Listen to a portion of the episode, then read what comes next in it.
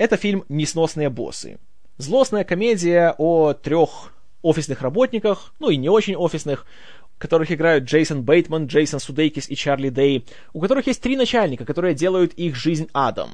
Этих начальников играют Колин Фаррелл, Кевин Спейси и Дженнифер Энистон.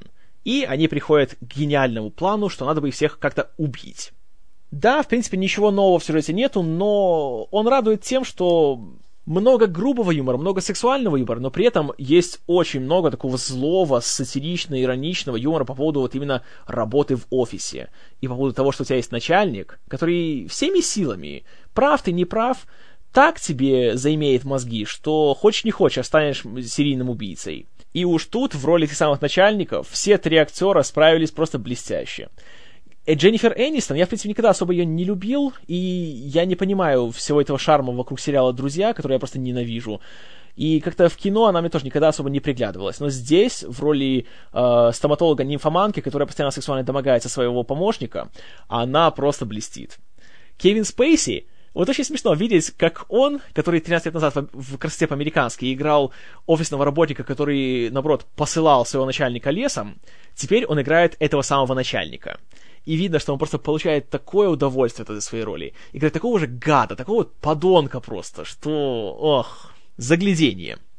Но, конечно, самый классный из них всех это Колин Фаррелл.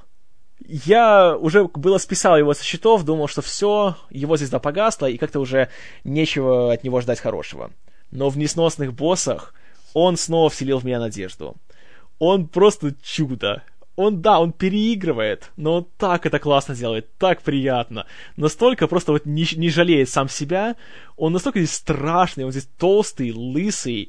Он играет страшного наркомана. И грубые шутки, но смешные.